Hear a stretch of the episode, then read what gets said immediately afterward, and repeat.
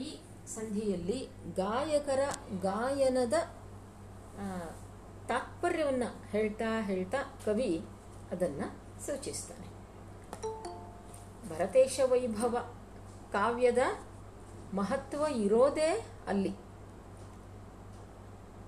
ರತ್ನಾಕರ ಈ ಕಾವ್ಯದ ಮೂಲಕ, ಭರತನ ಕಥೆಯ ಮೂಲಕ ಒಟ್ಟಾರೆ ಆಧ್ಯಾತ್ಮ ತತ್ವವನ್ನು ಅಂದರೆ ಈ ದೇಹದಲ್ಲಿ ಇದ್ದೂ ಕೂಡ ಹೇಗೆ ಆತ್ಮಜ್ಞಾನವನ್ನು ಪಡೆದು ಅದನ್ನು ಅನ್ವಯ ಮಾಡ್ತಾ ಬದುಕಿನ ಇಹಭೋಗಗಳನ್ನು ತಿರಸ್ಕರಿಸದೆ ಅದನ್ನು ಹೊಂದಿಯೂ ಹೊಂದದಂತೆ ಆತ್ಮಜ್ಞಾನದಲ್ಲೇ ಹೇಗೆ ತಲೀನನಾಗಿ ಬಾಳುವುದಕ್ಕೆ ಸಾಧ್ಯ ಇದೆ ಅನ್ನುವಂಥ ಒಂದು ವಿಷಯವನ್ನು ಇಲ್ಲಿ ರತ್ನಾಕರ ಬಹಳ ವಿವರ ವಿವರವಾಗಿ ಅದನ್ನು ಹೇಳ್ತಾ ಹೋಗ್ತಾನೆ.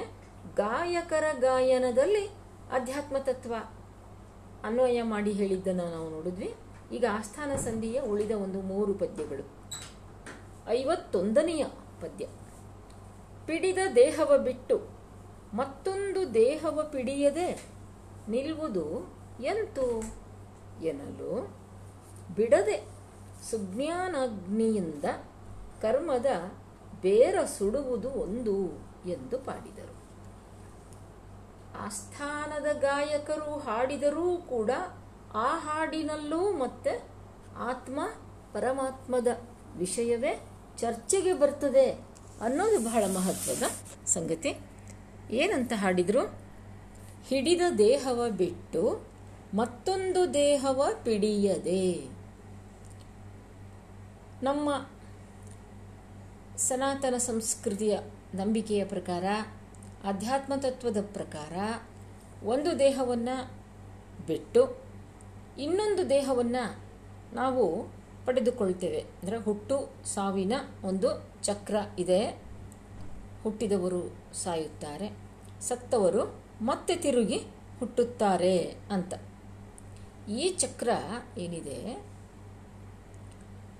ಇದನ್ನು ನಾವು ನಿಲ್ಲಿಸಬೇಕು ಅಂತಾದರೆ ಸತ್ತು ತಿರುಗಿ ಹುಟ್ಟದೇ ಇರಬೇಕು ಅಂತ ನಾವು ಅನ್, ಅಂದುಕೊಳ್ಳುವುದಾದರೆ ಆಗ ಆಧ್ಯಾತ್ಮವನ್ನು ನಾವು ಅನುಸರಿಸಬೇಕು. ಆ ಒಂದು ದಾರಿಯನ್ನು ಈ ಗಾಯಕರು ಹೇಳ್ತಾ ಇದ್ದಾರೆ. ಹಿಡಿದ ದೇಹವ ಬಿಟ್ಟು ಮತ್ತೊಂದು ದೇಹವ ಪಿಡಿಯದೆ ನಿಲ್ಲುವುದು ಎಂತು? ಇದ್ದ ದೇಹವನ್ನು ಬಿಟ್ಟೆವು.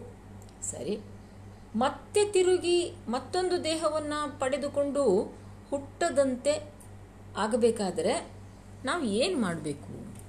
ಅಂದರೆ ಅವ್ರು ಹೇಳೋದು, ಬಿಡದೆ ಸುಜ್ಞಾನಾಗ್ನಿಯಿಂದ ಕರ್ಮದ ಬೇರ ಸುಡುವುದು.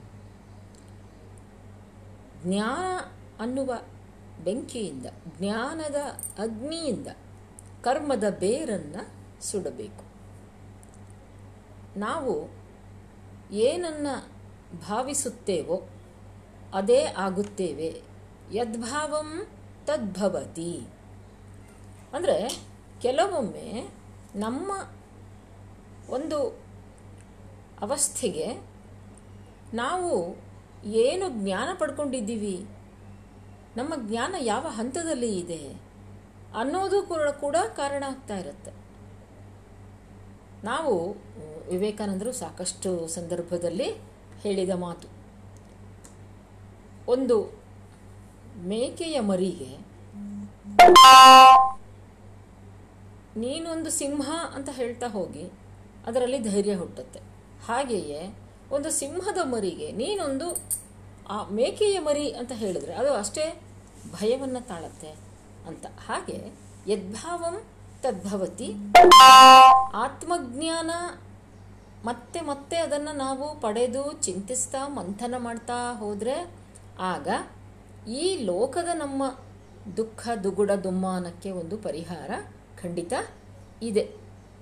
ಹಾಗೆ ಸುಜ್ಞಾನಾಗ್ನಿಯಿಂದ ಸರಿಯಾದ ತಿಳುವಳಿಕೆಯಿಂದ ಜ್ಞಾನದಿಂದ ಕರ್ಮದ ಬೇರು ಏನಿರುತ್ತೆ ಅದನ್ನು ಸುಟ್ಟು ಹಾಕೋದು ಒಂದು ಹಾದಿ. ಜ್ಞಾನದ ಅಗ್ನಿಯಿಂದ ಕರ್ಮದ ಬೇರನ್ನು ಸುಟ್ಟು ಹಾಕಿದರೆ ಆಗ ಮತ್ತೆ ತಿರುಗಿ ಇನ್ನೊಂದು ಜನ್ಮ ಅನ್ನೋದು ಇಲ್ಲ. ಆತ್ಮ ಮೋಕ್ಷವನ್ನು ಪಡೆದುಕೊಳ್ತದೆ ಅಂತ ಗಾಯಕರು ಹಾಡಿದರು. ಈ ಮಾತನ್ನು ಕೇಳುವಾಗ ಹುಟ್ಟಿತಾಗಲೇ ನಸುನಗೆ ಮೊಗದೊಳು. ಈ ಹಾಡನ್ನು ಗಾಯನವನ್ನು ಕೇಳ್ತಾ ಇದ್ದಂತಹ ಭರತ ಚಕ್ರವರ್ತಿಯ ಮುಖದ ಮೇಲೆ ಮುಗುಳು ನುಗೆ ಮೂಡಿತು. ಮನ ದಟ್ಟಿತು ಆ ತು ನುಡಿಯದೆ ಚಕ್ರಿ, ಯಾಕಂದರೆ ಅವರು ಹೇಳಿದ ಆ ಮಾತು ಅಂತಿಮವಾದ ಸತ್ಯ ಅದು.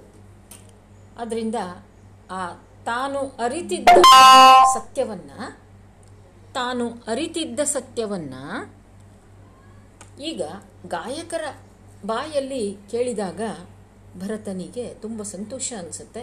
ಅವನು ಅವರ ತಲೆಯ ಮೇಲೆ ತನ್ನ ಕೋಮಲವಾದ ಹಸ್ತವನ್ನು ಇಡ್ತಾನೆ.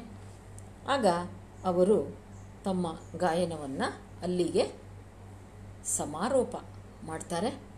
ಅವರಿಗೆ ದಿವ್ಯವಾದ ವಸ್ತ್ರವನ್ನು ಕಾಣಿಕೆಯಾಗಿ, ಮೆಚ್ಚುಗೆಯಾಗಿ ಕೊಡ್ತಾನೆ. ದಿವ್ಯಾಸ್ತ್ರದ ಜೊತೆಗೆ ಇನ್ನೂ ಅನೇಕ ದಿವ್ಯ ವಸ್ತುಗಳು ಅವರಿಗೆ ಮೆಚ್ಚು ಆಗಿ ಬರ್ತವೆ. ಇಟ್ಟವರ ಮೇಲೆ ತನ್ನ ಕೋಮಲ ಹಸ್ತ ಮುಟ್ಟಿ ದೇವಾಂಗ ವಸ್ತ್ರವನ್ನು ಆಗ ಗಾನ ನಿಂದುದು. ಯಾವಾಗ ಭರತ ಇಂತಹ ಒಂದು ಸೂಚನೆಯನ್ನು ಕೊಟ್ಟನೋ ಅಲ್ಲಿಗೆ ಅಂತಿಮ ಸತ್ಯವನ್ನು, ಆತ್ಮದ ಮೋಕ್ಷದ ಅಂತಿಮ ಸತ್ಯವನ್ನು ಗಾಯಕರು ಹಾಡಿದಾಗ ಭರತ ಅದನ್ನು ಅಲ್ಲಿಯೇ ನಿಲ್ಲಿಸಿದ. ಅವರಿಗೆ ದಿವ್ಯ ವಸ್ತ್ರವನ್ನು ಮತ್ತು ಇನ್ನೂ ಇತರ ಅನೇಕ ವಸ್ತುಗಳನ್ನು ಗಾಯಕರ ಮೆಚ್ಚು, ಮಿಗೆ ಬಂದುದು, ಆನಂದ ಸಂದುದು ಸಭೆಗೆ. ಹೀಗೆ ಭೂನಾಥನ ಆಸ್ಥಾನದೊಳಗಿದ್ದನು. ಹೀಗೆ ಒಂದು ದಿನ ನೋಡಿ, ಆಸ್ಥಾನ ಸಂಧಿ ಶುರುವಾಗೋದೇ ಹೀಗೆ ತಾನೇ? ಪ್ರಾರಂಭದಲ್ಲಿ ಕಾವ್ಯ, ಕಾವ್ಯದ ವಸ್ತು, ಉದ್ದೇಶ, ಹದಿನೆಂಟು ವರ್ಣನೆಗಳ ವಿಚಾರ, ವಸ್ತುಕ ವರ್ಣಕಗಳ ವಿಚಾರ ರಳಕುಳಗಳ ವಿಚಾರ, ಇವೆಲ್ಲ ಬಂದು ಆಮೇಲೆ ತನ್ನ ಕಾವ್ಯನಾಯಕ ಭರತ ಅಂತ ಹೇಳಿ ಭರತ ಎಂಥವನು ಅನ್ನೋದನ್ನು ಹೇಳಿ, ಒಂದು ದಿನ ಈ ಭರತ ಉದಯದಲ್ಲಿ ಎದ್ದು ದೇವತಾ ಪೂಜೆಯನ್ನು ಮಾಡಿ, ಅನಂತರ ಸಭೆಯನ್ನು ನಡೆಸಿದ ಅಂತ ಹೇಳಿ, ಆಮೇಲೆ ಆ ಸಭೆಯಲ್ಲಿ ಗಾಯಕರು ಗಾಯನವನ್ನು ಮಾಡಿದರು. ಆ ಗಾಯನದಲ್ಲಿ ಈ ತರಹದ ಆತ್ಮ ಪರಮಾತ್ಮ ವಿಚಾರಗಳು ಮೂಡಿ ಬಂದು ಇಷ್ಟೆಲ್ಲ ಅಂಶಗಳನ್ನು ತಿಳಿಸ್ತಾನೆ. ಇಲ್ಲಿಗೆ ಆಸ್ಥಾನ ಸಂಧಿ ಮುಕ್ತಾಯವಾಯಿತು. ಅಂದರೆ ಒಂದನೆಯ ಆಶ್ವಾಸ ಮುಕ್ತಾಯವಾಯಿತು. ಈಗ ಎರಡನೇ ಆಶ್ವಾಸವನ್ನು ನಾವು ಪ್ರಾರಂಭಿಸ್ತಾ ಇದ್ದೇವೆ. ಈ ಎರಡನೇ ಆಶ್ವಾಸದ ಸಂಧಿಯ ಹೆಸರು ಕವಿವಾಕ್ಯ ಸಂಧಿ. ಇಲ್ಲಿ ಒಂದು ವಿಶೇಷ ಸಂಗತಿಯನ್ನು ಗಮನಿಸಬೇಕು. ಸಂಗೀತವೇ ಇರಲಿ, ಸಾಹಿತ್ಯವೇ ಇರಲಿ, ವಾದ್ಯವೇ ಇರಲಿ, ನರ್ತನವೇ ಇರಲಿ, ಎಲ್ಲೆಡೆಯೂ ಕೂಡ ಆತ್ಮ ಪರಮಾತ್ಮ ವಿಚಾರವೇ ಇಲ್ಲಿ ಮತ್ತೆ ಮತ್ತೆ ಪ್ರತಿಬಿಂಬಿತಗೊಳ್ತದೆ. ಹಾಗೆಯೇ ಈಗ ಕವಿಯೊಬ್ಬ ಭರತನನ್ನು ಗುಣಗಾನ ಮಾಡ್ತಾನೆ. ಅಲ್ಲೂ ಕೂಡ ಅಲ್ಲಿ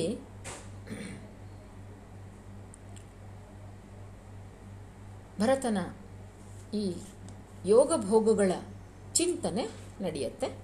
ಕವಿ ವಾಕ್ಯ ಸಂಧಿ ಪದ್ಯವೊಂದು ಸಂಗೀತಗೋಷ್ಠಿ ನಿಂದುದು ಸಾಹಿತ್ಯ ಸುಸಂಗತಿಗಳಸಿ ನೃಪೇಂದರ ತುಂಗ ವಿದ್ವಾಂಸರ ನೆರವಿಗೆ ಒಯ್ಯನೆ ತನ್ನ ಕಂಗಳ ಕಾಂತಿ ದೂರಿದನು.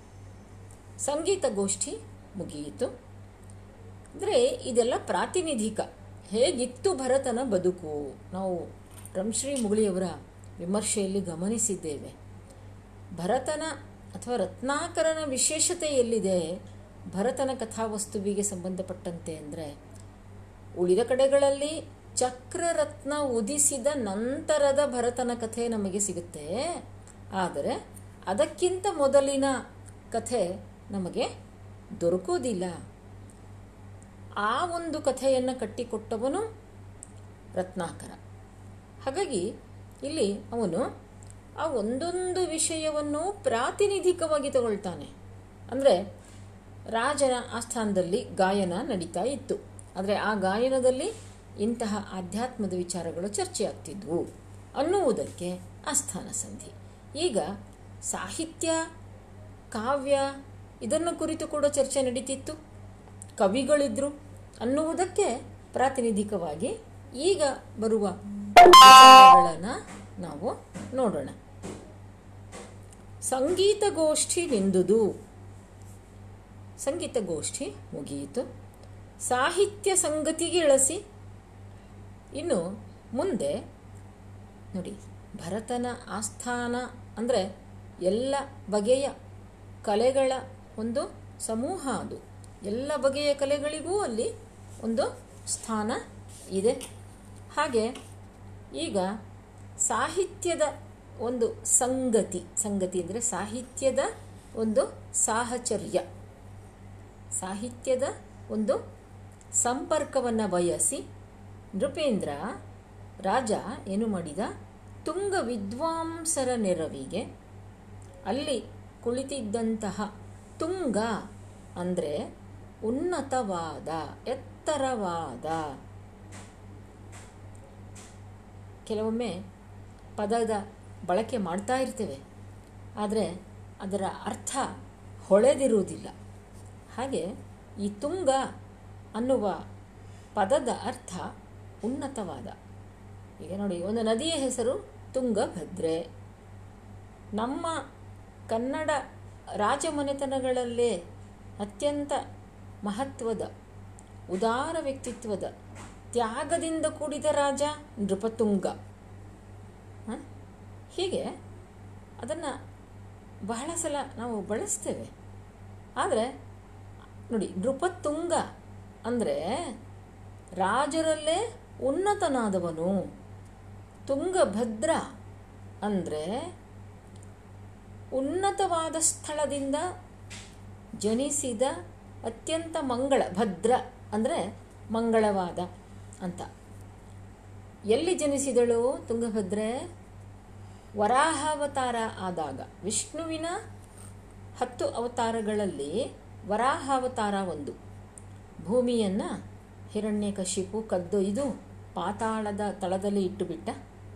ಆಗ ಭೂಮಿಯನ್ನು ರಕ್ಷಿಸುವುದಕ್ಕೋಸ್ಕರ ಉದ್ದನೆಯ ಕೋರೆ ದಾಡೆಗಳನ್ನು ಹೊಂದಿದ ವರಾಹದ ಅವತಾರವನ್ನು ತಾಳಿ ವಿಷ್ಣು ಸಮುದ್ರದ ಆಳಕ್ಕೆ ಹೋಗಿ ಅಲ್ಲಿ ಭೂಮಿಯನ್ನು ತನ್ನ ಕೋರೆ ದಾಡೆಗಳಲ್ಲಿ ರಕ್ಷಿಸಿ ಎತ್ತಿಕೊಂಡು ಆ ಹಸುರನನ್ನು ಕೊಂದು ಬಂದ ಅಂತ.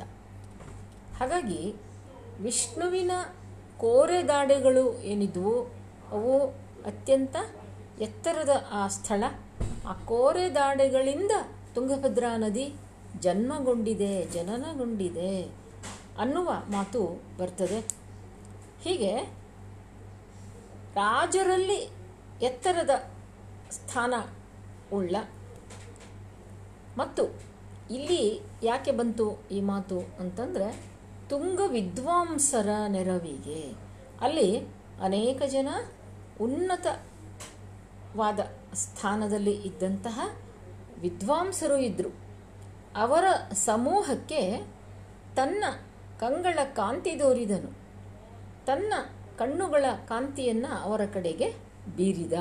ಅಂದರೆ ಅವನ ದೃಷ್ಟಿ ಮಾತ್ರದಿಂದ ಅದು ಇನ್ನು ಸಾಹಿತ್ಯದ ಚರ್ಚೆಯ ಸಮಯ.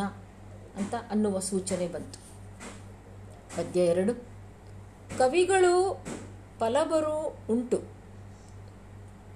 ಅಲ್ಲಿ ಆಸ್ಥಾನದಲ್ಲಿ ಹಲವಾರು ಜನ ಕವಿಗಳು ಇದ್ದಾರೆ. ಅವರ ಮಧ್ಯದಳು ಒಬ್ಬ ದಿವಿಜ ಕಲಾಧರನೆಂಬ ಕವಿ ಇದ್ದನು. ದಿವಿಜ ಕಲಾಧರ ಕವಿಯ ಹೆಸರು ಕೂಡ ನೋಡಿ. ದಿವಿಜ ಕಲಾಧರ, ದಿವಿಜ ಅಂದರೆ ದೇವತೆಗಳ ಕಲೆ ಉಳ್ಳವನು ಅಂತ. ದಿವಿಜ ಕಲಾಧರ ಅನ್ನುವ ಒಬ್ಬ ಕವಿ ಇದ್ದ ಆಸ್ಥಾನದ ಕವಿಗಳ ಪೈಕಿ ರಾಜ ಅವನ ಮೊಗವ ನೋಡಲು ಭರತ ದಿವಿಜ ಕಲಾಧರನ ಮುಖವನ್ನು ನೋಡಿದ. ಒಡನೆ ಆ ಕವಿ ನುಡಿದನು ಭಾವವರಿದು ರಾಜ ತನ್ನ ಮುಖವನ್ನು ನೋಡಿದ್ದನ್ನ ಸೂಚನೆಯನ್ನು ಅರಿತು ಆ ಕವಿ ಮಾತನಾಡಿದ. ಪದ್ಯ ಮೂರು ಶ್ರೀ ಜಿನ ಚರಣಾಬ್ಜ ಸುರಭಿ ಮಧುವ್ರತ. ಶ್ರೀ ಜಿನ ಚರಣಾಬ್ಜ ಸುರಭಿ ಮಧುವ್ರತ.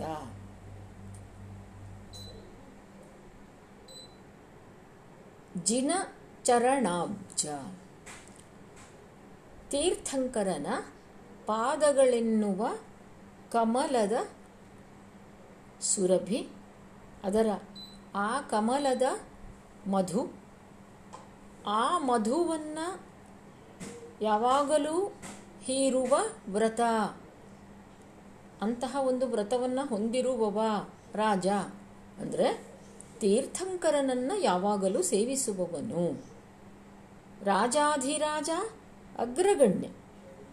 ರಾಜಿತ, ನೋಡಿ, ಭರತ ಒಬ್ಬ ಜಿನಭಕ್ತಿ ಇರುವ ರಾಜ, ಮತ್ತೊಬ್ಬ ರಾಜ, ಮತ್ತು ರಾಜಿತ ಹಂಸಕಲಾನಂದ. ಇದರ ಜೊತೆಗೆ ಭರತನ ಶೇ, ವಿಶೇಷತೆ ಏನು? ನೋಡಿ, ಲೋಕದಲ್ಲಿ ಧರ್ಮದಲ್ಲಿ ಭಕ್ತಿ ಇರುವವರು ಇದ್ದಾರೆ, ಮಹಾರಾಜರು ಇದ್ದಾರೆ.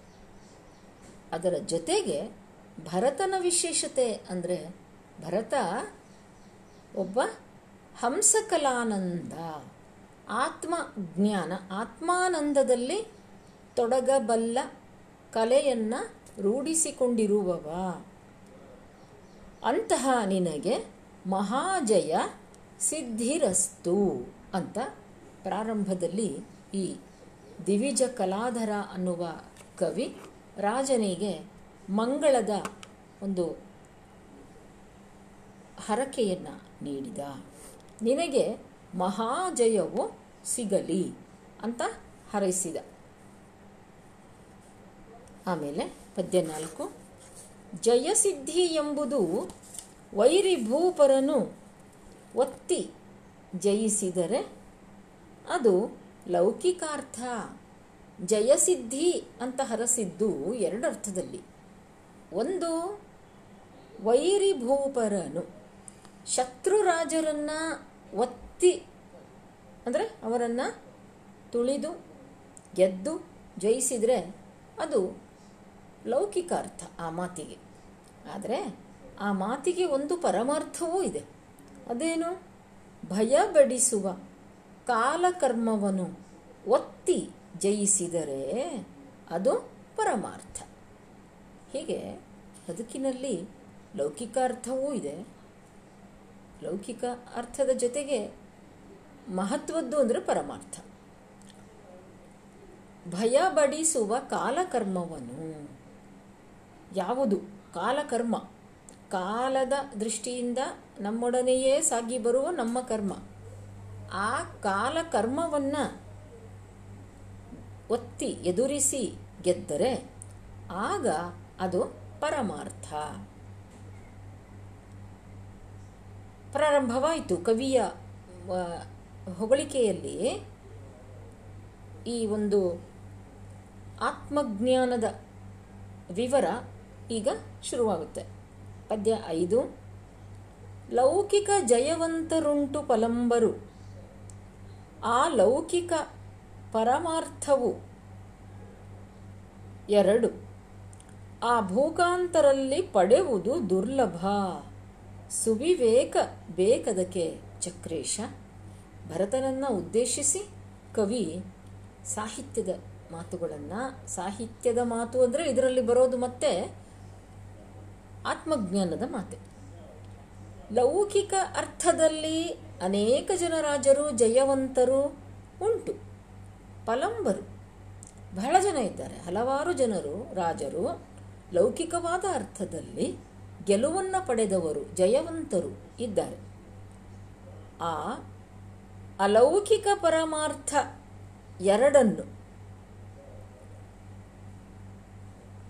ಪರಮಾರ್ಥದ ದೃಷ್ಟಿಯಿಂದಲೂ ಜಯವಂತರಾದವರು ಇಬ್ ಎರಡನ್ನೂ ಒಬ್ಬ ಭೂಕಾಂತನಲ್ಲಿ ಪಡೆಯುವುದು ದುರ್ಲಭ.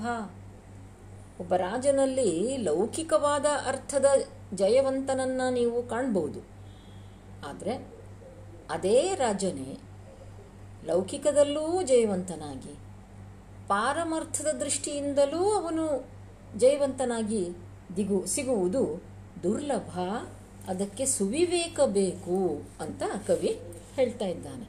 ಅಂದರೆ ಅಂತಹ ಸುವಿವೇಕ ಭರತನಲ್ಲಿ ಇದೆ ಅನ್ನೋದು ಅವನ ತಾತ್ಪರ್ಯ, ಅವನ ಮಾತಿನ ಅರ್ಥ. ಮುಂದಿನ ಪದ್ಯ ಈಗಾಗಲೇ ಇದನ್ನು ರಂಶ್ರೀ ಮುಗಳಿಯವರು ಕೂಡ ಈ ಪದ್ಯವನ್ನು ಉಲ್ಲೇಖ ಮಾಡಿದ್ದಾರೆ. ಮತ್ತು ಹಂಪನಾಗರಾಜಯ್ಯ ಅವರು ಕೂಡ ಉಲ್ಲೇಖ ಮಾಡಿದ್ದಾರೆ. ಗಮನಿಸಿ ಮಹತ್ವದ ಪದ್ಯ. ಭೋಗ ವಿಚಾರವು ಬೇಕು. ನೃಪತಿಗೆ ಆತ್ಮಯೋಗ ವಿಚಾರವು ಬೇಕು. ರಾಗ ರಸಿಕನಾಗಬೇಕು. ಭಾವಿಸೆ ವೀತರಾಗ ರಸಿಕನಾಗಬೇಕು. ಒಬ್ಬ ರಾಜನಾದವನು ರಾಜ ಅಂತ ಇರೋದ್ರಿಂದ ಭೋಗ ಅವನ ಜೊತೆಗೆ ಇದ್ದೇ ಇರುತ್ತೆ. ಅದು ಸಹಜ. ಅದು ಸರಿ. ಭೋಗವನ್ನು ಬಿಟ್ಟು ಬಿಡಬೇಕು, ತ್ಯಜಿಸಬೇಕು, ತಿರಸ್ಕರಿಸಬೇಕು ಅಂತ ಹೇಳೋದಿಲ್ಲ ಆತ್ಮಜ್ಞಾನ. ಭೋಗ ವಿಚಾರವೂ ಬೇಕು. ಯಾರಿಗೆ? ರಾಜನಿಗೆ. ಆದರೆ ಅದರ ಜೊತೆಗೆ ಆತ್ಮಯೋಗ ವಿಚಾರವೂ ಬೇಕು. ಆತ್ಮಯೋಗದ ವಿಚಾರವೂ ಕೂಡ ಅವನಲ್ಲಿ ಇರಬೇಕು. ಅವನು ರಾಗರಸಿಕನಾಗಿರಬೇಕು ನಿಜ.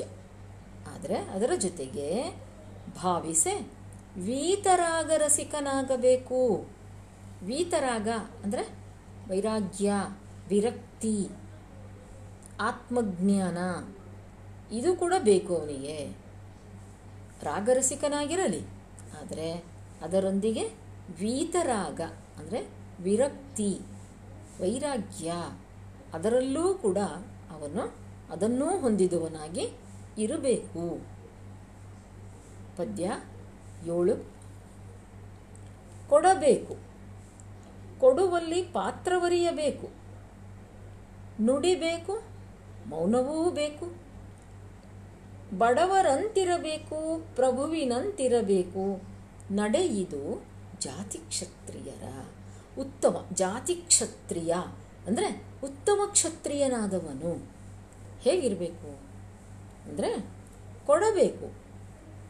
ನೋಡಿ, ಇಲ್ಲಿ ಕವಿ ಒಬ್ಬ ಅತ್ಯುತ್ತಮನಾದ, ನಾವೇನಂತೀವಿ, ಕಂಪ್ಲೀಟ್ ಅನ್ನುವ, ಸುಸಂಪೂರ್ಣನಾದ ವ್ಯಕ್ತಿತ್ವದ ಒಬ್ಬ ರಾಜ. ಒಬ್ಬ ರಾಜನ ಕಲ್ಪನೆ ಅಂದರೆ ಹೇಗೆ? ಈಗ ಇಲ್ಲ, ಈಗ ರಾಜನಿಲ್ಲ. ಆದರೆ ಈಗ ನಾಯಕರಿದ್ದಾರೆ. ನಮ್ಮ ನಾಯಕರು ಈ ಕಾವ್ಯವನ್ನು ಒಮ್ಮೆ ನೋಡಿ ತಿಳಿದುಕೊಳ್ಬೇಕು ಅವರು, ನಿಜ ಹೇಳಬೇಕಂದ್ರೆ. ಯಾಕಂದರೆ ಅವ್ರು ಹೇಗಿರಬೇಕು, ಅವರ ವ್ಯಕ್ತಿತ್ವ ಹೇಗಿರಬೇಕು ಅನ್ನೋದರ ಒಂದು ಕಲ್ಪನೆಯನ್ನು ತುಂಬ ಚೆನ್ನಾಗಿ ರತ್ನಾಕರ ಕೊಡ್ತಾ ಇದ್ದಾನೆ. ಇಲ್ಲಿ ಪ್ರಜಾಪ್ರಭುತ್ವದ ಪ್ರಸ್ತುತ ವ್ಯವಸ್ಥೆಯಲ್ಲಿ ನಾವಿರೋದ್ರಿಂದ ನಮ್ಮ ಮನಸ್ಸಿನಲ್ಲಿ ಯಾಕೆ ರಾಜನಿಗೆ ಇಷ್ಟೊಂದು ಮಹತ್ವ ಕೊಟ್ಟಿದ್ದಾರೆ ಇವರು ಅಂತ ಒಂದು ಪ್ರಶ್ನೆ ಬರಬಹುದು. ಇದಕ್ಕೆ ನಾವು ಏನು ಯೋಚನೆ ಮಾಡಬಹುದು ಅಂತಂದರೆ, ಆ ಕಾಲವೇ ಅಂತಹದು. ರಾಜಶಾಹಿ ಇದ್ದ ಕಾಲ ಅದು. ರಾಜನೇ ಆಳ್ತಾ ಇದ್ದಂತಹ ಕಾಲ. ಹಾಗಾಗಿ ರಾಜ ಇಡೀ ಪ್ರಜಾ ಸಮುದಾಯವನ್ನು ಪ್ರತಿನಿಧಿಸುವಂಥವನಾಗಿರಬೇಕು. ಅಂದಾಗ ಆ ರಾಜನಲ್ಲಿ ಎಲ್ಲ ಒಳ್ಳೆಯದರ ಒಂದು ಸಂಕಲನ, ಎಲ್ಲ ಒಳ್ಳೆಯ ಗುಣಗಳ ಒಂದು ಸಮೂಹ ಅವನಾಗಿರಬೇಕು. ಒಂದು ಒಂದು ಐಡಿಯಲಿಸಮ್ ಒಂದು ಒಂದು ಆದರ್ಶ ಚಿತ್ರ ಅನ್ನೋದು ಹೀಗೆ ಒಬ್ಬ ರಾಜ ಹೇಗಿರಬೇಕು? ಅವನು ಭೋಗಿಯಂತೂ ಸರಿ ಯಾರೂ ಹೇಳ್ಕೊಡ್ಬೇಕಾದದ್ದೇ ಇಲ್ಲ. ಭೋಗದ ಒಂದು ಸ್ವಭಾವ ಸಹಜವಾಗಿ ಬಂದಿರುತ್ತೆ. ರಾಜನಿಗೆ ಇರಲಿ, ಪ್ರಜೆಗೆ ಇರಲಿ. ಆದರೆ ಭೋಗದ ಜೊತೆಗೆ ಯೋಗ, ವಿರಕ್ತಿ, ವೈರಾಗ್ಯ ಇದೂ ಬೇಕು. ಇನ್ನು ರಾಜನ ಕೈಯಲ್ಲಿ ಅಸಂಖ್ಯ ಐಶ್ವರ್ಯ ಇರುತ್ತೆ. ಕೊಡಬೇಕು ಅವನು, ದಾನಿಯಾಗಬೇಕು. ಕೊಡುವಲ್ಲಿ ಪಾತ್ರವರಿಯಬೇಕು ಸುಮ್ಮನೆ ಕೊಡುವುದಲ್ಲ. ಯಾರಿಗಂದರೆ ಅವರಿಗೆ ಕೊಡುವುದಲ್ಲ. ಪಾತ್ರತೆ. ಅದಕ್ಕೆ ತೆಗೆದುಕೊಳ್ತಾ ಇರುವ ದಾನಕ್ಕೆ ಅವರು ಅರ್ಹರಿದ್ದಾರೋ ಇಲ್ಲವೋ ಅನ್ನುವುದನ್ನು ತಿಳಿದುಕೊಡಬೇಕು. ಈಗ ಒಂದು ಉದಾಹರಣೆ ಹೇಳ್ತೇನೆ ನಾನು. ಪುಸ್ತಕಗಳನ್ನು ನಾವು ಕೆಲವೊಮ್ಮೆ ದಾನ ಕೊಡುವುದನ್ನು ಗಿಫ್ಟ್ ಅಂತ ಕೊಡುವುದನ್ನು ರೂಢಿಯಾಗಿ ಇಟ್ಟುಕೊಳ್ತೇವೆ. ನಾವು ಕೊಡುವ ಪುಸ್ತಕ ಅದನ್ನು ತಗೊಂಡವರು ಎಷ್ಟೋ ಸಲ ಅದರ ಕವರನ್ನು ಕೂಡ ತೆಗೆದು ನೋಡಿರುವುದಿಲ್ಲ, ಅದನ್ನು ರದ್ದಿ ಅಂಗಡಿಗೆ ಹಾಕಿ ಬಿಡ್ತಾರೆ. ಏನು ತೋರಿಸ್ಕೊಡುತ್ತೆ ಅದು? ಅವರು ಅದಕ್ಕೆ ಪಾತ್ರರಲ್ಲ. ನಾವು ಕೊಡ್ತಾ ಇರುವ ಪುಸ್ತಕದ ಒಂದು ಕೊಡುಗೆಗೆ, ಉಡುಗೊರೆಗೆ ಅವರು ಪಾತ್ರರಲ್ಲ.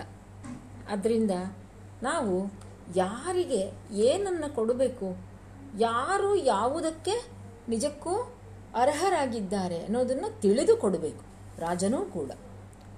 ಕೊಡಬೇಕು, ಕೊಡುವಲ್ಲಿ ಪಾತ್ರವರಿತಿರಬೇಕು. ಸರಿ, ಇನ್ನು ನುಡಿ ಮಾತು ಹೇಗಿರಬೇಕು? ನುಡಿಬೇಕು, ಮಾತಾಡಬೇಕು ರಾಜನಾದವನು. ಆದರೆ ಮೌನವೂ ಬೇಕು, ವಾಚಾಳಿಯಾಗಿರಬಾರ್ದು ರಾಜನಾದವನು. ಗಾಂಭೀರ್ಯ ಬೇಕು, ಪ್ರಾರಂಭದಲ್ಲಿ ನೋಡಿದ್ವಿ ನಾವು. ಭರತನ ವ್ಯಕ್ತಿತ್ವದಲ್ಲಿ ಒಂದು ಬಗೆಯ ಗಾಂಭೀರ್ಯ. ಅವನು ಎಷ್ಟು ದೃಢವಾದ, ಅದರ ಅಷ್ಟೇ ಮಧುರವಾದ, ಗಂಭೀರವಾದ ಶೈಲಿಯಲ್ಲಿ ಆ ಧ್ವನಿಯನ್ನು ತಗೊಂಡು ಹೇಗೆ ಮಾತಾಡ್ತಾನೆ ಅಂದರೆ ಅವನು ಇನ್ನೂ ಮಾತನಾಡಲಿ, ಇನ್ನೂ ಕೇಳಬೇಕು ಅನ್ನೋ ಆಸೆ ಕೇಳುವವರಿಗೆ ಬರುತ್ತೆ ಅಂತ ಕವಿ ಸೂಚಿಸಿದ. ಹಾಗೆ ಒಬ್ಬ ರಾಜನಿಗೆ ನುಡಿಯೂ ಬೇಕು, ಮಾತು ಬೇಕು, ಆದರೆ ಎಲ್ಲಿ ಮಾತನ್ನು ಎಷ್ಟು ಆಡಬೇಕು, ಎಲ್ಲಿ ಮೌನ ಬೇಕು ಅನ್ನೋದು ಅವನಿಗೆ ಗೊತ್ತಿರಬೇಕು. ಇನ್ನು ಬಡವರಂತಿರಬೇಕು. ಪ್ರಭುವಿನಂತಿರಬೇಕು. ಪ್ರಭುವಿನಂತಿರಬೇಕು. ಸರಿ, ಪ್ರಭುವೇ ಆಗಿರೋದ್ರಿಂದ ಪ್ರಭುವಿನಂತೆ ಇರ್ತಾನೆ. ಆದರೆ ಬಡವರಂತೆಯೂ ಇರಬೇಕು ಅನ್ನೋ ಮಾತು ಬರುತ್ತೆ ನೋಡಿ, ಇದು ನಮ್ಮ ರತ್ನಾಕರ ವರ್ಣೀಯ ಸಾಮಾಜಿಕ ಕಾಳಜಿಯನ್ನು ಎತ್ತಿ ತೋರಿಸುತ್ತೆ. ನಮ್ಮಲ್ಲಿ ಒಂದು ಗಾದೆ ಮಾತನ್ನು ಬಳಸ್ತೀವಿ ನಾವು. ಎಂದೂ ಆಳಾಗಬಲ್ಲವನೇ ಅರಸಾಗಬಲ್ಲ ಅಂತ. ಆಳಾಗಿ ದುಡಿದು ಶ್ರಮದ ಬೆವರಿನ ಫಲವನ್ನು ಯಾವರು, ಯಾವನು ಅರಿತುಕೊಳ್ಳುತ್ತಾನೋ ಅವನು ಅರಸನಾಗಬಲ್ಲ ಅನ್ನುವಂಥ ಮಾತು. ಹಾಗೆ ಬಡವನಂತೆಯೂ ಇರಬೇಕು ರಾಜನಾದವನು. ಆಗ ಮಾತ್ರ ಅವನಿಗೆ ಬಡವರ ನೋವು ಅರ್ಥವಾಗುತ್ತೆ. ಪದ್ಯ ಎಂಟು, ಪ್ರಜೆ ಪರಿವಾರಕ್ಕೆ ಹಿತನಂತೆ, ವೈರಿ ಭೂ ಭುಜರಿಗೆ ಭುಜಗೇಂದ್ರನಂತೆ, ನಿಜ ಗುರುವಿಗೆ ಭೃತ್ಯನಂತೆ, ಧಾರ್ಮಿಕರಿಗೆ ನಿಜ ಬಂಧುವಾಗಿರಬೇಕು. ನೋಡಿ, ಪ್ರಜೆ ಪರಿವಾರಕ್ಕೆ ಹಿತನಂತೆ. ಪ್ರಜೆಗಳು ಮತ್ತು ತನ್ನ ಪರಿವಾರದವರಿಗೆ ಹಿತವಂತನಾಗಿರಬೇಕು. ಅವರ ಹಿತವನ್ನು ಅವನು ಕಾಪಾಡುವವನಾಗಿರಬೇಕು, ರಾಜನಾದವನು. ಒಬ್ಬ ಉತ್ತಮ ಕ್ಷತ್ರಿಯನ ಆದರ್ಶ ಚಿತ್ರವನ್ನು ಈ ಕವಿ ಇಲ್ಲಿ ಕೊಡ್ತಾ ಇದ್ದಾನೆ. ಒಂದು ರೀತಿಯಿಂದ ಇದು ರಾಜ್ಯಶಾಸ್ತ್ರದ ಚರ್ಚೆಯೂ ಆಯಿತು. ಆ ದೃಷ್ಟಿಯಿಂದ ಒಬ್ಬ ರಾಜನಾದವನು ಹೇಗಿದ್ದರೆ ಸರಿ ಹೇಗಿದ್ದರೆ ಅವನೊಬ್ಬ ಸುಸಂಪೂರ್ಣ ವ್ಯಕ್ತಿತ್ವದವನಾಗ್ತಾನೆ. ಪ್ರಜೆಗಳಿಗೆ, ಪರಿವಾರಕ್ಕೆ ಹಿತವಾಗಿರಬೇಕು. ವೈರಿಗಳಿಗೆ ವೈರಿಗಳಿಗೆ ಅವನ ಭುಜಗೇಂದ್ರನಂತೆ. ಅಂದರೆ ಹಾವಿನ ಉನ್ನತ ಜಾತಿಯ ಸರ್ಪದ ಹಾಗೆ. ಅಂದರೆ ವೈರಿಗಳನ್ನು ತನ್ನ ಒಂದು ನಿಗ್ರಹದಲ್ಲಿ ಇಟ್ಟುಕೊಳ್ಳುವ ಶಕ್ತಿಯ ಉಳ್ಳವನಾಗಿರಬೇಕು. ಇನ್ನು ನಿಜ ಗುರುವಿಗೆ ಭೃತ್ಯನಂತೆ. ತನ್ನ ಗುರುವಿನ ಎದುರು ಮಾತ್ರ ಅತ್ಯಂತ ಸೇವಕನಂತೆ ವಿನಯಶೀಲನಾಗಿರಬೇಕು. ಧಾರ್ಮಿಕರಿಗೆ, ಧಾರ್ಮಿಕತೆಯನ್ನು ಅನುಸರಿಸುವವರಿಗೆ ಹೇಗಿರಬೇಕು ಅವನು? ನಿಜ ಬಂಧುವಾಗಿರಬೇಕು. ಹೀಗೆ ಒಬ್ಬ ರಾಜ ಹೇಗಿರಬೇಕು ಅನ್ನೋದನ್ನು ಹೇಳ್ತಾ ಹೋಗ್ತಾನೆ. ಪದ್ಯ ಒಂಬತ್ತು ಪರವೆಂಗಳಿಗೆ ಹೇಳಿ, ಕದನಕ್ಕೆ ಕಡುಗಲಿ, ಪರಮತಕ್ಕೆ ಒಡಂಬಡೆ ಮೂರ್ಖ, ಅರುಹನ ಆಗಮದೊಳು ಅರ್ತಿಗ, ಆತ್ಮಕಲೆಯೊಳು ಸರಸನಾಗಿರಬೇಕು ನೃಪತಿ. ಪರವೆಂಗಳಿಗೆ ಹೇಳಿ. ಹೇಳ್ತೀವಲ್ಲ? ಪರಸ್ತ್ರೀ ಸೋದರ, ಪರದಾರ ಸೋದರ ಅನ್ನೋದೊಂದು ಮೌಲ್ಯ ನಮ್ಮ ರಾಜರಿಗೆ. ಅಂದರೆ ಮತ್ತೊಬ್ಬರ ಹೆಂಡತಿಗೆ ಸೋದರನಂತೆ ಇರಬೇಕು ಅಂತ ಇಲ್ಲಿ ರತ್ನಾಕರ ಪರವೆಂಗಳಿಗೆ, ಬೇರೆ ಹೆಣ್ಣು ಮಕ್ಕಳಿಗೆ, ಮತ್ತೊಬ್ಬರ ಹೆಂಡತಿಗೆ ಹೇಡಿ ಅಂತಿರಬೇಕು ಅಂತ. ಹೇಳಿ ಅಂದರೆ ಅವರನ್ನು ನೋಡಿಯೂ ನೋಡಿ ಅಂಜುತ್ತಾ ಇರಬೇಕು. ಕದನಕ್ಕೆ ಕಡುಗಲಿ. ಆದರೆ ಯುದ್ಧದ ವಿಚಾರ ಬಂದಾಗ ಮಾತ್ರ ಕಡುಗಲಿಯಾಗಬೇಕು. ಇನ್ನು ಪರಮತಕ್ಕೆ ಒಡಂಬಡೆ ಪರಮತ ಅಂದರೆ ಮತ್ತೊಂದು ಧರ್ಮ, ಮತಧರ್ಮ. ಮತ್ತೊಂದು ಮತಧರ್ಮದ ವಿಷಯ ಬಂದಾಗ ಅಲ್ಲಿ ಅವನು ಮೂರ್ಖನಂತೆ ಇರಬೇಕು. ಅಂದರೆ ಅದನ್ನು ಒಪ್ಪಬಾರದು ಅಂತ. ಅದು ಅದರ ಬಗ್ಗೆ ಏನೂ ಗೊತ್ತಿಲ್ಲ ನನಗೆ ಅಂತ ಹೇಳುವಂತಹ ಒಂದು ಮನಸ್ಥಿತಿ ರಾಜನದಾಗಿರಬೇಕು. ಪರಮತಕ್ಕೆ ಒಡಂಬಡೆ ಮೂರ್ಖ ಅರುಹನ ಆಗಮದೊಳಗೆ ಅರ್ತಿಗ. ಅರುಹ ಅರುಹ ಅಂದರೆ ಅರ್ಹಂತ, ತೀರ್ಥಂಕರ. ತೀರ್ಥಂಕರನ ಆಗಮ ಅಂದರೆ ಜೈನ ಧರ್ಮ. ಜೈನ ಧರ್ಮಕ್ಕೆ ಸಂಬಂಧಪಟ್ಟಂತಹ ವಿಷಯದಲ್ಲಿ, ಜೈನ ಧರ್ಮದಲ್ಲಿ ಅರ್ತಿ ಇರಬೇಕು, ಪ್ರೀತಿ ಇರಬೇಕು. ಜೈನ ಧರ್ಮದಲ್ಲಿ ಪ್ರೀತಿ ಇರಬೇಕು. ಮತ್ತು ಆತ್ಮಕಲೆಯಲ್ಲಿ ಸರಸನಾಗಿರಬೇಕು. ಆತ್ಮಕಲೆಯನ್ನು ಕೂಡ ಅವನು ಹೊಂದಿದವನಾಗಿರಬೇಕು. ಆತ್ಮಕಲೆಯನ್ನು ತಿಳಿದವನಾಗಿರಬೇಕು.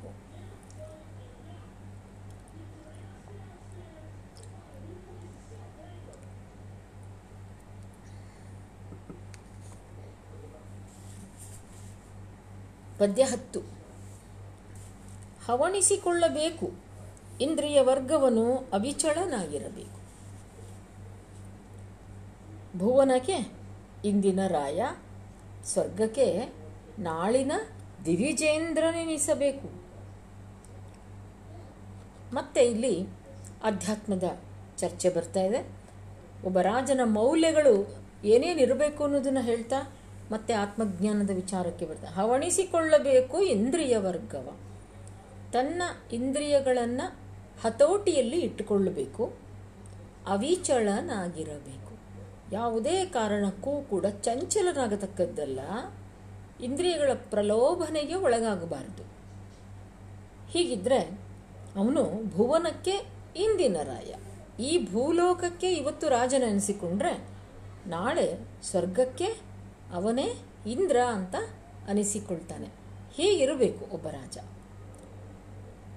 ಪದ್ಯ ಹನ್ನೊಂದು. ಈ ಇಂದ್ರಿಯಗಳನ್ನು ಹತೋಟಿಯಲ್ಲಿ ಇಟ್ಟುಕೊಳ್ಳುವ ವಿಚಾರವನ್ನು ಇನ್ನು ಸ್ವಲ್ಪ ವಿಸ್ತರಿಸ್ತಾನೆ ರತ್ನಾಕರ. ಅಂದರೆ ಅವನು ಎಷ್ಟು ಚೆನ್ನಾಗಿ ಹೇಳ್ತಾನೆ ನೋಡಿ. ಈ ಇಡೀ ಭೂಲೋಕದ ಪ್ರಾಣಿಗಳಲ್ಲೇ ಮಾನವ ಪ್ರಾಣಿ ಅತ್ಯಂತ ಶ್ರೇಷ್ಠ ಅಂತ ತಾನೇ ನಾವು ಭಾವಿಸೋದು. ಆದರೆ ಎಷ್ಟೋ ಪ್ರಾಣಿ ಜಾತಿಯಲ್ಲೇ ಇರುವಂತಹ ಸಂಯಮ ಕೆಲವೊಮ್ಮೆ ಮನುಷ್ಯನಿಗಿರುವುದಿಲ್ಲ ಅಂತ. ಅದಕ್ಕೆ ಅವನು ಕೊಡುವ ಉದಾಹರಣೆ. ಎರಳೆ, ಮೀನು, ಆನೆ, ಪತಂಗ, ತುಂಬಿಗಳು. ಕಾತರಿಸಿ ಒಂದೊಂದು ಇಂದ್ರಿಯದೊಳು ಪರಿಭವ ಒಡೆದು, ಪರಿಭವ ಒಡೆವವು. ಇನ್ನು, ಐದಿಂದ್ರಿಯಕ್ಕೆ ಸಿಕ್ಕಿದ ಅರಸು ಕೆಡುವುದು ಆವುದು ಚೋದ್ಯ? ಒಂದೊಂದು ಪ್ರಾಣಿಯಲ್ಲಿ ಒಂದೊಂದು ಇಂದ್ರಿಯ ಪ್ರಧಾನವಾಗಿ ಕೆಲಸ ಮಾಡುವುದನ್ನು ಉದಾಹರಣೆ ಕೊಡ್ತಾನ ಅವನು. ಈಗ ಜಿಂಕೆ. ಎರಳೆ ಅಂತ ಹೇಳ್ತಾನೆ. ಎರಳೆ ಅಂದರೆ ಜಿಂಕೆ. ಜಿಂಕೆಯಲ್ಲಿ ಸಂಗೀತಕ್ಕೆ ಸೋಲುವ ಒಂದು ದೌರ್ಬಲ್ಯ ಇದೆ. ಅದಕ್ಕೆ ಬೇಟೆಯಾಡುವಾಗ ಏನು ಮಾಡ್ತಿದ್ರು ರಾಜರು? ಹುಲಿಯನ್ನು ಬೇಟೆಯಾಡಬೇಕಾಗಿದೆ ಅಂದರೆ ಮರವೊಂದಕ್ಕೆ ಒಂದು ಜಿಂಕೆಯನ್ನು ಹಿಡಿದು ಕಟ್ಟಿ ಆ ಜಿಂಕೆಯನ್ನು ಹಿಡಿಯುವಾಗ ಜಿಂಕೆಯನ್ನು ಹಿಡಿಯುವಾಗ ಏನು ಮಾಡ್ತಿದ್ರಂತೆ? ಮಧುರವಾದ ಸಂಗೀತವನ್ನು ಆಲಾಪನೆ ಮಾಡಿಸ್ತಿದ್ರಂತೆ. ಆ ಮಧುರವಾದ ಸಂಗೀತಕ್ಕೆ ಸೋತು ಬಂದ ಜಿಂಕೆಯನ್ನು ಮರಕ್ಕೆ ಕಟ್ಟಿ ಹಾಕ್ತಿದ್ರು. ಆ ಜಿಂಕೆಯನ್ನು ಅರಸಿಕೊಂಡು ಹುಲಿ ಬರ್ತಿತ್ತು. ಆಗ ಹುಲಿಯನ್ನು ಬೇಟೆಯಾಡ್ತಿದ್ರು. ಹೀಗೆ ಜಿಂಕೆಗೆ ಸಂಗೀತದ ಕಿವಿಯ ಶ್ರವಣೇಂದ್ರಿಯದ ಸುಖದ ಒಂದು ಲೋಭ ಅದಕ್ಕೆ. ಅದರದ್ದೊಂದು ದೌರ್ಬಲ್ಯ. ಮೀನು. ಮೀನಿಗೆ ತಿನ್ನುವ ದೌರ್ಬಲ್ಯ. ಆಹಾರದ ದೌರ್ಬಲ್ಯ ಅದಕ್ಕೆ. ಹಾಗಾಗಿಯೇ ಗಾಳದ ತುದಿಗೆ ಒಂದು ಎರೆಹುಳವನ್ನು ಕಟ್ಟಿ ಆ ಗಾಳವನ್ನು ನದಿಯ ನೀರಲ್ಲಿ ಎಸೆದರೆ ಆ ಹುಳುವನ್ನು ತಿನ್ನಲಿಕ್ಕೆ ಹೋಗಿ ಅದರ ಬಾಯಿಗೆ ಆ ಹುಳುವಿನ ಜೊತೆಗೆ ಆ ಗಾಳದ ಮುಳ್ಳು ಕೂಡ ಸಿಕ್ಕಾಕೊಳ್ಳುತ್ತೆ. ಮೀನು ಆ ರೀತಿಯಲ್ಲಿ ಬೇಟೆಯಾಡುವವರಿಗೆ, ಬೆಸ್ತರಿಗೆ ಅದು ಬಲಿಯಾಗುತ್ತೆ. ಆನೆ. ಆನೆ ನೋಡಿ, ಎಂಥ ಬಲಶಾಲಿಯಾದ ಪ್ರಾಣಿ. ನಿಜ. ಆದರೆ ಅಂತಹ ಆನೆಗೂ ದೌರ್ಬಲ್ಯ ಅನ್ನೋದು ಇದೆ. ಹೇಗೆ? ಅದಕ್ಕೆ ತನ್ನ ಕಾಲ ಕೆಳಗಿನ ಭೂಮಿ ಹೇಗಿದೆ ಅನ್ನುವುದರ ಯೋಚನೆಯೇ ಇರೋದಿಲ್ಲ ಯಾವ ಮುಂದಾಲೋಚನೆಯೂ ಇಲ್ಲದೆ ಅದು ತನ್ನದೇ ಒಂದು ಮದಮತ್ತ ಸ್ಥಿತಿಯಲ್ಲಿ ನಡೆದು ಹೋಗ್ತದೆ. ಹಾಗೆ ನಡೆದು ಹೋಗುವಾಗ ಅಲ್ಲಿ ಕೆಡ್ಡ ತೋಡಿ ಮೇಲೆ ನೆಲವೇ ಅನ್ನುವ ಹಾಗೆ ಮಾಡಿ ಮುಚ್ಚಿರ್ತಾರೆ. ಆನೆ ಅಲ್ಲಿ ಕಾಲಿಟ್ಟ ಕೂಡಲೇ ಹೊತ್ಕೊಂಡು ಬೀಳ್ತದೆ ಆ ಕೆಡ್ಡದಲ್ಲಿ ಅದು ಆನೆಯ ದೌರ್ಬಲ್ಯ ಇನ್ನು ಪತಂಗ. ಪತಂಗದ ಉದಾಹರಣೆ ಏನು? ಅಂದರೆ ಪತಂಗಕ್ಕೆ ಬೆಂಕಿಯ ಆಕರ್ಷಣೆ ಜಾಸ್ತಿ. ಹಾಗಾಗಿ ಬೆಂಕಿ ಹೊತ್ತಿ ಉರಿಯುವಾಗ ಅದರ ದೀಪ ಅದರಲ್ಲೂ ವಿಶೇಷವಾಗಿ ದೀಪವನ್ನು ಹಚ್ಚಿಟ್ರೆ ಪತಂಗಗಳು ಅದರ ಸುತ್ತಮುತ್ತ ಹಾರಾಡಿ ಮೈ ಸುಟ್ಟುಕೊಂಡು, ರೆಕ್ಕೆ ಸುಟ್ಟುಕೊಂಡು ಸತ್ತು ಹೋಗ್ತವೆ ಅದರ ಆಕರ್ಷಣೆಯವಕ್ಕೆ ಆ ಬೆಳಕಿನ ಮತ್ತು ಅಗ್ನಿಯ ಆಕರ್ಷಣೆಯಿಂದಾಗಿ ಬರ್ತವೆ, ಮೈ ಸುಟ್ಟುಕೊಂಡು ಸತ್ತು ಹೋಗ್ತವೆ. ತುಂಬಿಗಳು ತುಂಬಿಗಳು ಹೂವಿನ ರಸದ ದೌರ್ಬಲ್ಯ ಅವಕ್ಕೆ ಆಶೆ. ಹೂವಿನ ರಸವನ್ನು ಕುಡಿಯಲಿಕ್ಕೆ ಹೋಗಿ ಎಷ್ಟೋ ಸಲ ಅವು, ಆ, ಹೂವಿನಲ್ಲೇ ಸಿಕ್ಕಾಕ್ಕೊಳ್ತವೆ ಕೆಲವು ಮಾಂಸಾಹಾರಿ ಸಸ್ಯಗಳಿರ್ತವೆ. ಅಂತಹ ಸಸ್ಯಗಳು ಅವು ದೊಡ್ಡ ದೊಡ್ಡ ಹೂಗಳನ್ನು ಅರಳಿಸ್ತವೆ. ಮತ್ತು ಆ ಹೂಗಳ ಒಂದು ಪರಿಮಳ ವಿಪರೀತ. ಆ ಪರಿಮಳ ಅದರ ವಾಸನೆಗೆ ಆಕರ್ಷಿತವಾಗಿ ಬರುವ ಕೀಟ ಅದೇನು ಮಾಡು, ಕೀಟ ಆಗ್ಬೋದು, ಹೂ ಕುಡುಕ ಹಕ್ಕಿ ಆಗಬಹುದು, ದುಂಬಿ ಆಗಬಹುದು. ಹಾಗೆ ಬಂದಂಥ ಕೀಟ, ಅದು, ಏನು ಮಾಡ್ತದೆ, ಆ ದೊಡ್ಡ ಹೂವಿನ ದಳದ ಮೇಲೆ ಕೂತು ಅದರ ರಸದ ಆಶೆಗೆ ಒಳಗೆ ಹೋಗ್ತದೆ. ಯಾವಾಗ ಈ ಕೀಟ ಅಥವಾ ಹಕ್ಕಿ ಅಥವಾ ತುಂಬಿ ಒಳಗಡೆ ಹೋಗ್ತದೋ ತಕ್ಷಣ ಆ ಹೂವು ತನ್ನ ದಳಗಳನ್ನು ಮುಚ್ಚಿಬಿಡುತ್ತೆ. ಮುಚ್ಚಿ ಅಲ್ಲೇ ಅದನ್ನು ಕೊಂದು ಅದನ್ನಲ್ಲೇ ಜೀರ್ಣಿಸಿಕೊಂಡು ಬಿಡ್ತದೆ ಸಸ್ಯ. ನೋಡಿ, ಸಸ್ಯ ಅದು. ಆದರೆ ಅದು ಮಾಂಸಾಹಾರಿ ಸಸ್ಯ. ಹೀಗೆ ಈ ಪ್ರಾಣಿಗಳು ಯಾವ್ಯಾವುದು? ಜಿಂಕೆ, ಮೀನು, ಆನೆ, ಪತಂಗ ಮತ್ತು ದುಂಬಿ. ಇವಕ್ಕೆ ಒಂದೊಂದಕ್ಕೆ ಒಂದೊಂದು ಇಂದ್ರಿಯದ ದೌರ್ಬಲ್ಯ ಇದ್ರೇ ಅವು ಒದ್ದಾಡ್ತವೆ, ಪರಿಭವ ಪಡೆವವು. ಅವು ಸೋಲನ್ನು ಹೊಂದುತ್ತವೆ ಜೀವನದಲ್ಲಿ. ಇನ್ನು ಐದೈದು ಇಂದ್ರಿಯಗಳಿಗೆ ಸಿಕ್ಕಾಕ್ಕೊಂಡು ರಾಜನು ಕೆಡುವುದು ಯಾವ ಚೋದ್ಯ? ಅದೇನು ಆಶ್ಚರ್ಯ ಅಲ್ಲ ಅಂತ ಕವಿ ಉದ್ಗರಿಸ್ತಾ ಇದ್ದಾನೆ. ಪದ್ಯ. ಹನ್ನೆರಡು. ಜ್ಞಾನಶೂನ್ಯನ ಪಂಚೇಂದ್ರಿಯ ಪಂಚಾಗ್ನಿ. ಜ್ಞಾನಿಯ ಇಂದ್ರಿಯ ಪಂಚರತ್ನ. ಜ್ಞಾನವಿಲ್ಲದೆ ಭೋಗಿಸುವ ಭೋಗಿ ಭವರೋಗಿ. ಜ್ಞಾನವಿಡಿದ ಭೋಗಿ ಯೋಗಿ. ಜ್ಞಾನ ಭೋಗ ಯೋಗ. ಈ ಮೂರರ ಒಂದು ಟ್ರಯಾಂಗಲ್ ಇದನ್ನು ಕುರಿತು ಈ ಪದ್ಯ ಹೇಳ್ತಾ ಇದೆ. ಜ್ಞಾನ ಶೂನ್ಯನ ಪಂಚೇಂದ್ರಿಯ ಪಂಚಾಗ್ನಿ. ಯಾರಿಗೆ ಜ್ಞಾನ ಇಲ್ಲವೋ, ಅಧ್ಯಾತ್ಮ ಜ್ಞಾನ ಇಲ್ಲವೋ, ಅವನ ಪಂಚೇಂದ್ರಿಯಗಳು ಪಂಚಾಗ್ನಿಯಂತೆ ಅಂತ. ಐದು ಬಗೆಯ ಅಗ್ನಿಗಳಂತೆ ಅವು ಅವನನ್ನು ಕಾಡ್ತವೆ. ಇಂದ್ರಿಯ ಸುಖದ ಅಗ್ನಿಗೆ ಅವನನ್ನು ಸಿಲುಕಿ ಹಾಕಿಸುತ್ತವೆ.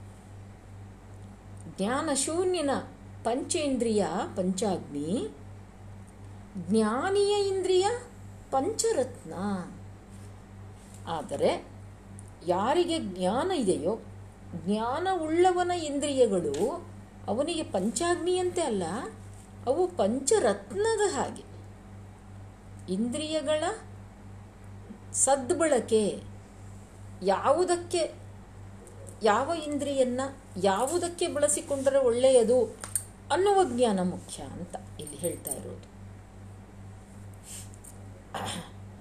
ಉದಾಹರಣೆಗೆ ಕಣ್ಣುಗಳಿವೆ. ಕಣ್ಣು ಒಂದು ಇಂದ್ರಿಯ. ಈ ಇಂದ್ರಿಯ ಇದು ಒಂದು ಉಪಕರಣ ಅಷ್ಟೆ. ಈ ಉಪಕರಣವನ್ನು ನಾವು ಹೇಗೆ ಬಳಸ್ತೀವಿ ಅನ್ನೋದು ಮುಖ್ಯ. ಈ ಉಪಕರಣವನ್ನು ಯಾವುದಕ್ಕೆ ನಾವು ಬಳಸಿದರೆ ಒಳ್ಳೆಯದು ಅನ್ನುವ ಜ್ಞಾನ ನಮಗೆ ಇರಬೇಕು. ಕಣ್ಣು ಒಂದು ಇಂದ್ರಿಯ, ಅದರಂತೆ ಐದು ಇಂದ್ರಿಯಗಳಿವೆ ನಮಗೆ. ಈ ಐದು ಇಂದ್ರಿಯಗಳನ್ನು ಕೂಡ ಸಮರ್ಪಕವಾಗಿ, ಸಾರ್ಥಕವಾಗಿ ನಾವು ಬಳಸ್ಕೋಬೇಕು. ಈ ಜ್ಞಾನ ನಮಗೆ ಬೇಕು. ಈ ಜ್ಞಾನ ಇರಲಿಲ್ಲ ಅಂದರೆ ಆಗ ಇವೇ ಇಂದ್ರಿಯಗಳು ನಮಗೆ ಅಗ್ನಿಗಳಂತೆ ಕಾಡ್ತವೆ. ಸತ್ತು ಪರೀಕ್ಷೆಗೆ ಒಳಗು ಮಾಡಿಬಿಡ್ತವೆ ನಮ್ಮನ್ನು. ಯಾವಾಗ ನಮಗೆ ಜ್ಞಾನ ಇದೆಯೋ ಆಗ ಅವೇ ನಮಗೆ ಪಂಚರತ್ನಗಳಂತೆ ಕಾಪಾಡುತ್ತವೆ. ರತ್ನಗಳು ಹೇಗೆ ನಮ್ಮನ್ನು ಕಾಪಾಡುತ್ತವೋ, ನಮಗೆ ಮೌಲ್ಯಯುತವಾದಂಥ ಒಂದು ಅರ್ಥವನ್ನು ಕೊಡ್ತಾವೋ ಹಾಗೆ ಕಾಪಾಡುತ್ತವೆ ಇಂದ್ರಿಯಗಳು. ಆದ್ದರಿಂದ ಜ್ಞಾನವಿಲ್ಲದೆ ಭೋಗಿಸುವ, ಭೋಗಿ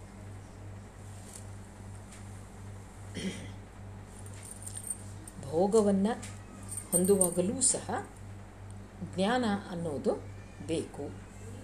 ಅದಕ್ಕೆ ನಮ್ಮ ಸಂಸ್ಕೃತಿಯಲ್ಲಿ ಏನನ್ನೇ ಅಡುಗೆ ಮಾಡಲಿ, ಅದನ್ನು ಭಗವಂತನಿಗೆ ನೈವೇದ್ಯ ತೋರಿಸಿ, ಅನಂತರ ಅದನ್ನು ನಾವು ಸೇವಿಸ್ತೇವೆ. ಅಂದರೆ ಒಂದು ಭಾವನಾತ್ಮಕ ಪರಿಶುದ್ಧಿ ಅನ್ನೋದು ಅಲ್ಲಿ ನಾವು ಆಚರಣೆಗೆ ತರ್ತೇವೆ. ಏನು? ಈ ಭೂಮಿಯ ಮೇಲೆ ನಮಗೆ ಆಹಾರವನ್ನು ಒದಗಿಸುವವನೇ ಆ ಭಗವಂತ ಪ್ರಕೃತಿಯಲ್ಲಿ. ಅದರಿಂದ ಅವನು ಕೊಟ್ಟದ್ದನ್ನು ಅವನಿಗೇ ಅರ್ಪಣೆ ಮಾಡಿ ಅನಂತರ ಅದನ್ನು ನಾವು ಸೇವಿಸೋದು ಅದನ್ನು ಪ್ರಸಾದ. ದಾಸೋಹದಲ್ಲಿ ಬರುವ ಒಂದು ಮಾತು, ಪ್ರಸಾದ, ನೈವೇದ್ಯ ಅಂತ ನಾವು ಅದನ್ನು ಪರಿಗಣಿಸ್ತೇವೆ. ಅದರಿಂದಲೇ ಕೆಲವರು ಊಟ ಪ್ರಾರಂಭ ಮಾಡುವಾಗ ಮೊದಲನೆಯ ತುತ್ತನ್ನು ಕೈಗೆ ತಕೊಂಡು ಕಣ್ಣಿಗೆ ಹೊತ್ಕೊಂಡು ಆಮೇಲೆ ಊಟವನ್ನು ಮಾಡ್ತಾರೆ. ಅಂದರೆ ಕಣ್ಣಿಗೆ ಹೊತ್ಕೊಳ್ಳೋದರ ಒಂದು ಸಂಕೇತ ಅಂದರೆ ದೇವರನ್ನು ಸ್ಮರಿಸ್ಕೊಳ್ತಾ ಇರ್ತಾರೆ. ಭಗವಂತ, ಇದು ನಿನಗೆ ಪ್ರೀತಿಯಾಗ್ಲಪ್ಪ ಅಂತ ಹಾರೈಸಿ ಆಮೇಲೆ ಊಟವನ್ನು ಮಾಡ್ತಾರೆ. ನಾನು ಸಾಯಿ ಮಂದಿರದಲ್ಲಿ ಸಾಕಷ್ಟು ಸಲ ಗಮನಿಸಿದ್ದೇನೆ. ಅಲ್ಲಿ ದೇವರಿಗೆ ನೈವೇದ್ಯ ಅಂದರೆ ದೊಡ್ಡ ಹೋಳಿಗೆ, ಪಂಚಭಕ್ಷ, ಪರಮಾನ್ನ ಅಂತ ಅಲ್ಲ. ಮನೆಯಲ್ಲಿ ಮಾಡಿದ ಜೋಳದ ರೊಟ್ಟಿ, ಪಲ್ಯ. ಅದನ್ನೇ ಬಡಿಸ್ಕೊಂಡು ಬಂದಿರ್ತಾರೆ ತಟ್ಟೆಯಲ್ಲಿ. ಬಡಿಸ್ಕೊಂಡು ಬಂದು ಅದನ್ನು ನೈವೇದ್ಯ ಮಾಡಿ, ಆಮೇಲೆ ಅದನ್ನು ಎರಡನ್ನು ಚೆನ್ನಾಗಿ ಸೇರಿಸಿ ಅದನ್ನು ಸಣ್ಣ ಸಣ್ಣ ತುಂಡುಗಳನ್ನು ಮಾಡಿ ಅಲ್ಲಿ ಇದ್ದವರಿಗೆಲ್ಲ ಅದನ್ನು ಒಂದೊಂದು ತುತ್ತು ಹಂಚ್ತಾರೆ. ಹಾಗೆ ಏನನ್ನು ನಾವು ಸ್ವೀಕರಿಸ್ತೀವೋ ಅದು ನನ್ನ ಭೋಗಕ್ಕೆ, ನನ್ನ ಸುಖಕ್ಕೆ ಅಂತ ನಾವು ಭಾವಿಸಿದರೆ ಆಗ ನಾವು ಪರೀಕ್ಷೆಗೆ ಒಳಗಾಗ್ತೇವೆ, ಒದ್ದಾಡ್ತೇವೆ. ಏನನ್ನು ನಾವು ಭೋಗವನ್ನು ತಗೊಳ್ತೇವೋ ಅದು ನಮಗಲ್ಲ, ನಮ್ಮೊಳಗಿನ ಭಗವಂತನಿಗೆ ಅದು ಸಲ್ಲುತ್ತದೆ ಅಂತ ಭಾವಿಸಿದರೆ ಆಗ ನಾವು ಅದರಿಂದ ಗೆದ್ದೆವು, ಮುಕ್ತರಾಗ್ತೇವೆ. ಜ್ಞಾನವಿಲ್ಲದೆ ಭೋಗಿಸುವ ಭೋಗಿ ಅವನು ಭವರೋಗಿ. ಆಹಾರವನ್ನು ಸೇವಿಸೋದು ಅಥವಾ ಇಂದ್ರಿಯಗಳಿಗೆ ಬೇಕಾಗುವ ಸುಖವನ್ನು ಕೊಡೋದು, ಇಲ್ಲಿಯೂ ಜ್ಞಾನ ಅನ್ನೋದು ಬೇಕು. ಎಷ್ಟು ಉಚಿತ, ಎಷ್ಟು ಸಾಕು. ಎಷ್ಟು ಬೇಕು, ಎಲ್ಲಿ ನಿಲ್ಲಿಸಬೇಕು ಈ ಒಂದು ಪ್ರಜ್ಞೆ ಬೇಕು ಅನ್ನೋದನ್ನು ಇಲ್ಲಿ ಕವಿ ಹೇಳ್ತಾ ಇದ್ದಾನೆ. ಹಾಗಾಗಿ ಜ್ಞಾನವಿರುವ ಭೋಗಿಯೂ ಕೂಡ ಅವನೊಬ್ಬ ಯೋಗಿಯೇ ಅನ್ನುವ ಮಾತನ್ನು ಹೇಳ್ತಾ ಇದ್ದಾನಲ್ಲ ಯೋಗ ಭೋಗಗಳ ಸಮನ್ವಯ, ಸಮನ್ವಯದ ಒಂದು ಪ್ರಯತ್ನ ಭರತೇಶ ವೈಭವದಲ್ಲಿ ನಡೀತಾ ಇದೆ. ಪದ್ಯ ಹನ್ನೆರಡರವರೆಗೆ ನಾವು ನೋಡಿದೆವು. ಕವಿ ವಾಕ್ಯ ಸಂಧಿಯಲ್ಲಿ. ಮುಂದಿನ ವಿವರಣೆಯನ್ನು ಮತ್ತೆ ನಾವು ನಾಳೆ ಮುಂದುವರಿಸೋಣ. ಅಲ್ಲಿವರೆಗೆ ನಿಮಗೆಲ್ಲ ನಮಸ್ಕಾರ.